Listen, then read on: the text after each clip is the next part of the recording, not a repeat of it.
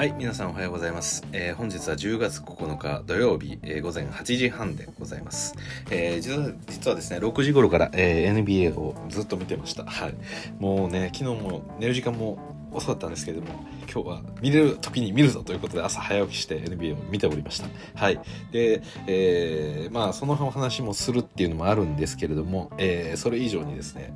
えー本日、11時ですかねから、えーレイカーズ対ウォリアーズ戦がありますで、えーこのレイカーズ戦において、えーレブロン・ジェームスと、えーラステル・ウェストブルックが、えーこのシーズン初の出場するということで、えー非常に楽しみにしております。はい、でえーっとですねまあいろいろとお話ししようと思うんですけれども、えーっとまずは、えーし見た試合をちょっとお話をしたいなと思っていてで昨日私が上げた配信の中でメンフィスと、えーどこでしたかねあれは。えーと失礼しましたね。メンフィスと、えーバックスですね、はい、の試合を見ていたんですけれども、まあ、ちょっと第3クォーターが終わった時点で、まあ、一応トラブルがあって試合が中断っていう形になってしまったんで、えーもう一度メンフィスの試合見てました、はい、もう一度っていうのは同じ試合じゃないです。あのメンフィスの2戦目ですね。メンフィス対えーっと、えーシャーロット・ホーネッツですね。はい、で、えーっと、ちょっと、そうですね、改めてこうメンフィスの試合見ていて、えー思うところなんですけれども、まあちょっと今回、ジャ自体の、ジャ・モラントの、まあ、一戦ほどのなんかこういろんなハイライトを作ったっていうことはなかったんですけれども、えーその他いろんないいことがありましたと。まずねデスモンド・ベインがやけにえー あのミドルのジャンパーが入るっていうことで今日多分70%ぐらいの、えーフィールドゴールパーセントで、えー終えたんじゃないかなと思ってます。多分一番得点取ったのもデスモンド・ペイかなっていう感じがしてます。であとですねアダムスのリバウンドは今日も最高でした。でまあいろいろいいところもあるんですけど、まあ、それこそ本当にねあのリバウンドが強力すぎて、えー今日も16リバウンドぐらい取っていてしかも8を8オフェンスリバウンド取っていると。だ88の16 結構えげつないですよね。で、えーそれがディフェンスリバウンドとかオフェン,、まあ、オフェンスにおいてもそうですけど、えーまあ、ベインを取ったりとかジャレン・ジャクソン・ジュニアも取ったりですとかえーっとですねまあメンフィス自体が割と全員でこうリバウンドに参加していく傾向が強いかなって私は、えーまあ、去年の一昨日のシーズンから見てもやっぱ思うんですけど、うん、なんで、まあ、アダムス以外のプレイヤーもリバウンドを取っていきますし、えーまあ、アダムスはアダムスでしっかりとやりますし、まあ、その中でもやっぱり目立ったのが、えースリーポイントショットなり、まあ、なんでこう放った後に、えーやっぱりアダムスがリバウンドに絡まれると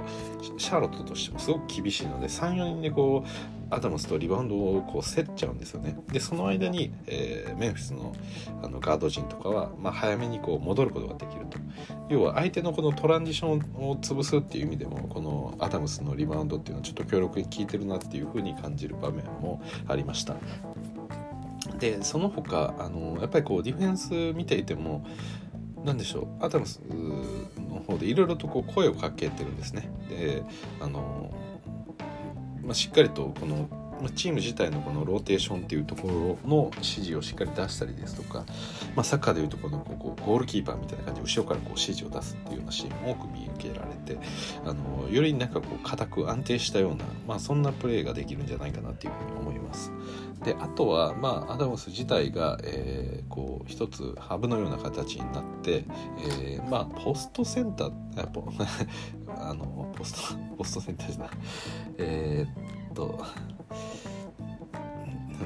えーっとななんて言ってたっけ、えー、忘れしたな。えーっとうん忘れました？ねまあちょっとど忘れしちゃったんですけどそうですね。あのまあいくつかちょっと面白いプレーがあったりしてえーそうですね。あの、まあ、アダムスがトップの位置に持っていってであのホーンズの形ですよね、えーまあ、要は右左両サイド、えーコーナーにプレイヤーがいてで右45左45このウィングの位置にも、まあ、両サイドプレイヤーがいると。そしてど真ん中トップの位置に、えーアダムスがいるという、まあ、左右がこうシンメトリー左右対称になってるような、まあ、そういう形でスタートしましたと。で左コーナーにいる、えーアンダーソンが、左のウイングにいるこのモラントのスクリーンをもらって、まあ、オフボールで抜けてきてそこで、えー、パスを、えー、まあハンドオフなりでもらうようなフェイクを見せてそのまま、えー、アダムスが中切り込む中に飛び込む。要はそのファイブアウトみたいな状態からカイル・アンダーソンが左コーナーから上がってきてボールをもらうフェイクで中に切り込むっていうプレーがあってでそこに対して、えー、このアダムスがトップの位置から中を入れるっていうまあ、それが多分ファーストオプションだったと思うんですけど、まあ、相手のディフェンダーがしっかりフォローしたと。で次にそのスクリーンをかけていた、えー、この、えー、ジャモラントがですね次え、ハンドオフでもらいに行くフェイクしてこれも同じようにそこで切り返して中に飛び込むっていうプレーがあってまあそれのタイミングがものすごくピカイチであの切り返して、まあ、ちょうど相手のディフェンダーがねあのジャ・モラントしっかりついてたんでもうすごいディナイしてたんですよね。でパスを出せないっていうのがあったんでジャ・モラントが、えー、そこからハンドオフもらいに行くのではなくそこでキュッとストップして中に切り返して中に飛び込んだんですね。でそこにアダムスがバウンズパスで合わせてショットが決まるっていうシーンがありました。でこれもやっぱりアダムスがそのしっかりとあの見てまあ、ファーストオプションちょっと難しいな。じゃあセカンドこれあのモラント来るな。でモラント切り返して中飛び込んだ。そこに合わせるっていうのがすごく抜群のタイミングでやれていたんで、まあ、そういった今日もね多分3つか4つぐらいアシストが多分アダムスであったと思うんですけど、まあ、いろんな形で、えー、こうプレーが広がったかなっていう感じもします。なんか以前のそのバランチュナスのやっていたことよりももう少しこう役割として広いところができるのかなっていう感じもしました。はい、なんかこうねアダムス自身が果敢に攻めるという。まあバランチャンスは割とそういうことってあったと思うんです自分自身が結構アタックしていってでフックショット決めるとか、まあ、そういうシーンってあったと思うんですけど。まあそれ以上にアダムスはよりこうリバウンドだったりでまあオフェンスリバウンドの部分でもそうですしこうあとは何でしょうね。そのプットバックをするだったりですとかこうもともとこのメンフィスがやってるプレーっていうところをよりこう硬くしてくれるような、まあ、そういう安定感のある、えー、センターなんじゃないかなと思います。でオフェンスにおいてはさっき言ったような、えー、まあ、自分自身がパサーとなって、えー、オフェンスのバリエーションを増やしてくれるっていうこともありますし。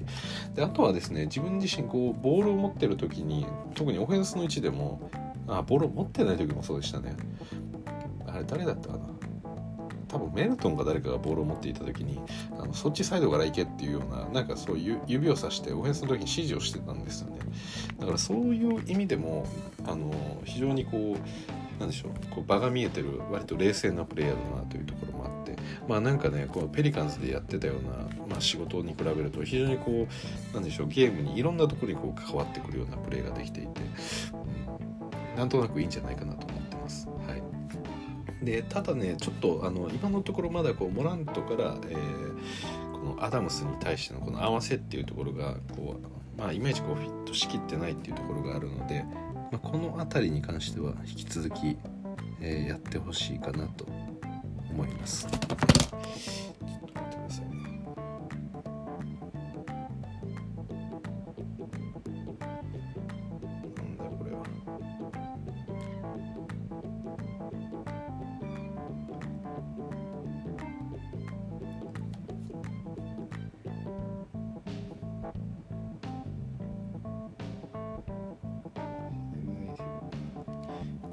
ですけどはい。そうですね、まあ、なのであのま、アダムスはこのチームにとって非常にいいんじゃないかなというふうに今思ってます。であとですねうんちょっと気になったところこれはあのまあなんとかなんないかなって思ってるところはちょっとカイル・アンダーソンですね。まあ特にディフェンスにおいてはかなりこうあのなんでしょうラインナップが特にこう若手たちになればなるほどこういろいろとねディフェンスの中でまあしっかりと声をかけてあのいろいろプレーをであのフォローしてるっていうところはあるんですけどちょっとオフェンス面であのショットがかなり気になるというかまあこれ前回の試合でも言ってたんですけどなんかねシュートリリースの時特にスリーポイントラインまで離れれば離れるほどなんかねあのクッて力む瞬間があるんですよ。でまあもしかしたらそのイップスみたいなものになのかなってちょっと心配なんですよね。で今日も多分シュート精度シュート効率って多分悪かったと思うんですよ、うん、多分下手して30%とかになってるんじゃないかなって思うぐらいあんまり入ってなかったんですよね。まあちょっとこれは非常に心配なところですけれどもまあなんとか解消できるように頑張ってほしいなと思います。はい。であと JJJ とかに関してはそうですね。まあ1戦目もあの割とこう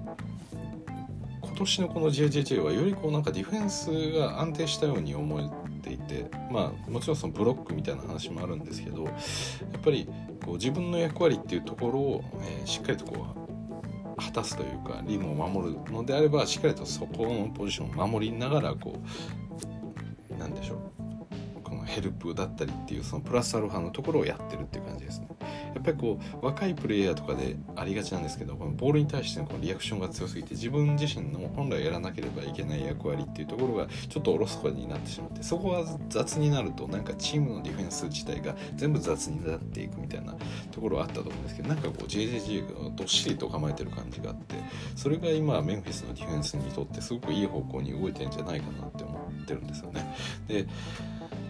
オフェンスにおいても今日いくつかまあ2つ3つぐらいですけどちょっと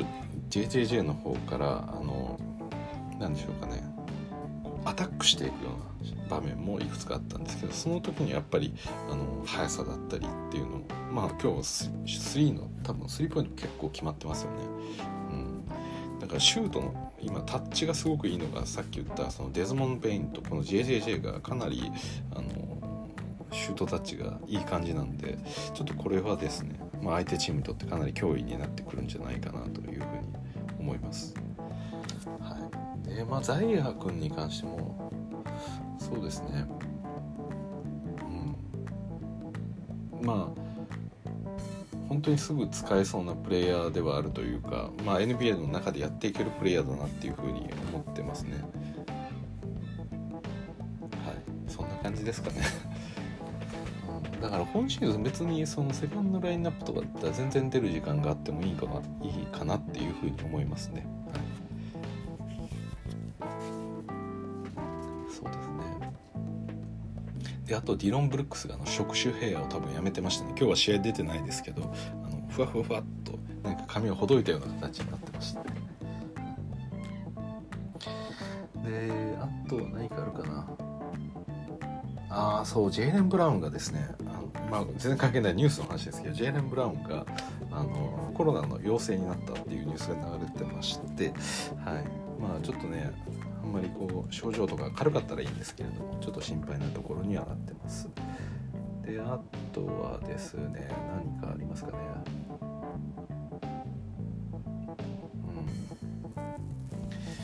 うん、そんな感じですかね。はい。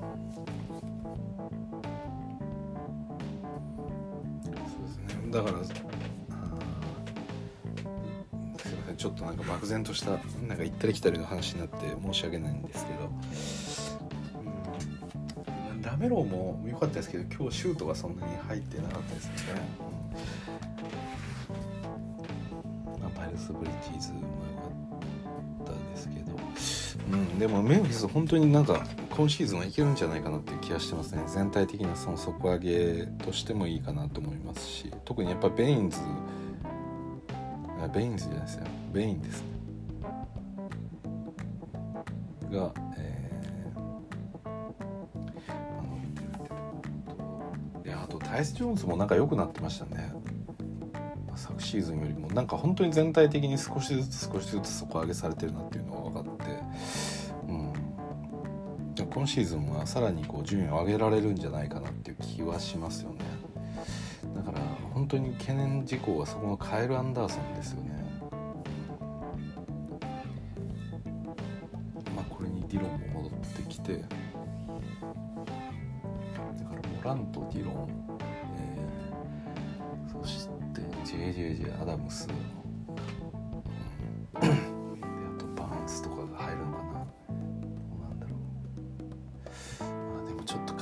その心配だな。本当に。はい。とい。った感じでまあちょっとねディロンを戻ってきてまあよりこうなんでしょうアダムスとのその兼ね合い。とかでもうちょっと何かこうできることが増えたりするのかなとか思い。ますしまあディロン自身もねあの昨シーズンはこうディフェンダーとしてかなり名を上げた部分もあるんでよりこうメンフィス硬い。安定した守りができるようになるんじゃ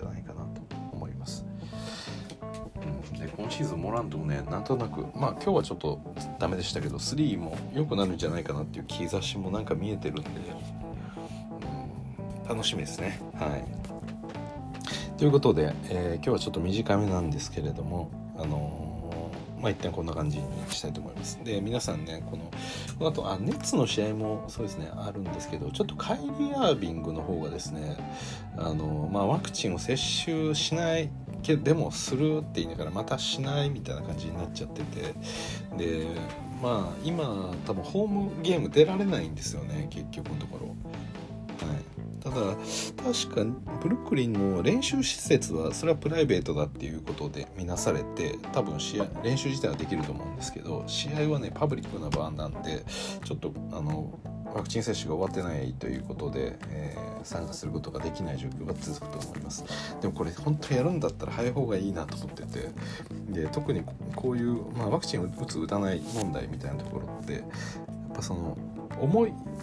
何でしょう考え方というか思想的なものもありますしで、まあ、単純にこう打ってなんか異物を入れてその副反応が起きるのが嫌だとかそういうこともありますし、まあ、どちらにせよね嫌だなっていう気持ちになったら、先延ばしにすればするほどあの打ちたくなくなっていくものじゃないかなと思うので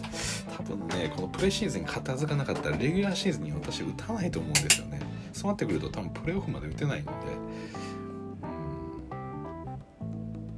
そうなってくるとネッツは最終的にちょっとやばいですよね。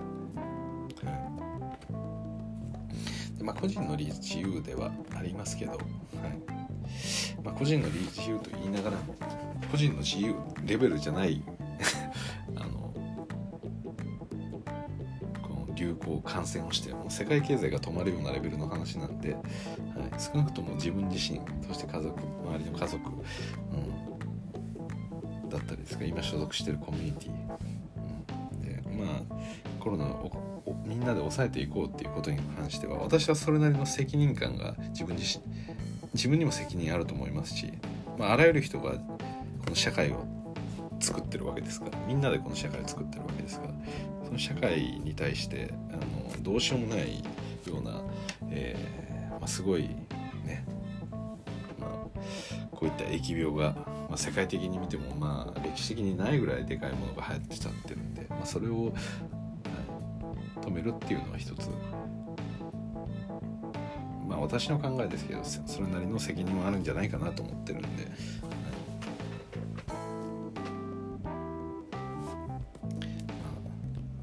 い。家の前のゴミを拾ったり税金を納めたり、税金って払ってる金額を見ると本当にもうバカバカしくてもう大暴れしたくなるんですけどでもそうは言いながらもね、まあ、その税金の恩恵を受けてないなんていうことはありえないんで国家という組織にやっぱり属している中であのあらありとあらゆる公共のサービスだったりですとか、まあ、単純にこうやって、ま、治安よく働く、まあ、普通に生きていけるだけでも、まあ、例えば警察という組織があったりだとか、まあ、別に消防もそうですね。例えば火事とかあって、まあ、なんでしょうね。別に誰も火を消さないわけですからそんな趣味で。自分の家の安全が守られてたりまあもちろんそれ以上にこう民間のものでセキュリティを高めていたりまあいろいろあるあるでしょうけど少なくとも当たり前のように社会が動いてるのは当たり前のようにこの我々がこう投入した税金がですねいろんな風な形で使われてるから当たり前に動いてるんであって。何かしらねやっぱ人生きてる限りこの社会に対して自分自身も何かを提供するし何かをやっぱりこう恩恵を受けながらやっぱ生きてるんでそれはお互いにとってお互いがこう責任を持ってやり合ってみんなでいい社会を作ったりというわけなんで、まあ、その中で、えー、必要なことっていうのは、え、まあ個人の主義主張は基本的には守られるべきですけどそのコミュニティが壊れてしまうような、まあ、大きな、えー、壁というか障害が起きた場合にはみんなでそれを協力して解決していくっていうことはやっぱり必要なことなんじゃないかなというふうに私は割と考えてますんで、うん、まあいいんじゃないかなと思います。はいだからまあそうですね、まあ、別に NBA に出るためにコロナを打てとか会社に行くためにコロナを打てとか、まあ、そういうなんでしょう個人の人権を侵害してるとか、えー、そそういうレベルの話では私はあんまないと思ってるので、まあ、何よりもねもちろん権利は尊重されるべきだっていうのは、まあ、理解はした上でっていうことですよね。はい、まあそういうことがあってですね、えーまあ、カイリー・アビング試合に出られないと。で今回のそのネッツの試合では一応ハーデンが出るらしいんでまあハーデンが出ればそれだけでもめちゃくちゃ強くなるんでブルックリンネッツも。でまあ初戦のレイカーズ戦でね私ももう泣きながら試合を見るぐらいこうコテンパンにちょっとねやられてしまったんで。い。やそうなんですよね、ま、だから今日の試合も楽しみですよ。ということでまあねあのレイカーズ戦は見ることにはなると思いますのでまあリアルタイムでのちょっと実況みたいな形ではなくてあの後からちょっと感想なんかを、えー、言っていければいいかなと思ってますので、まあ、それについても、えー、後々また配信上げてみますので皆さんも聞いていただければなと思います。ということで、えー、今日はちょっとタイトな感じになりましたが、えー、ここまでお聴きいただきどうもありがとうございました。それじゃあまた。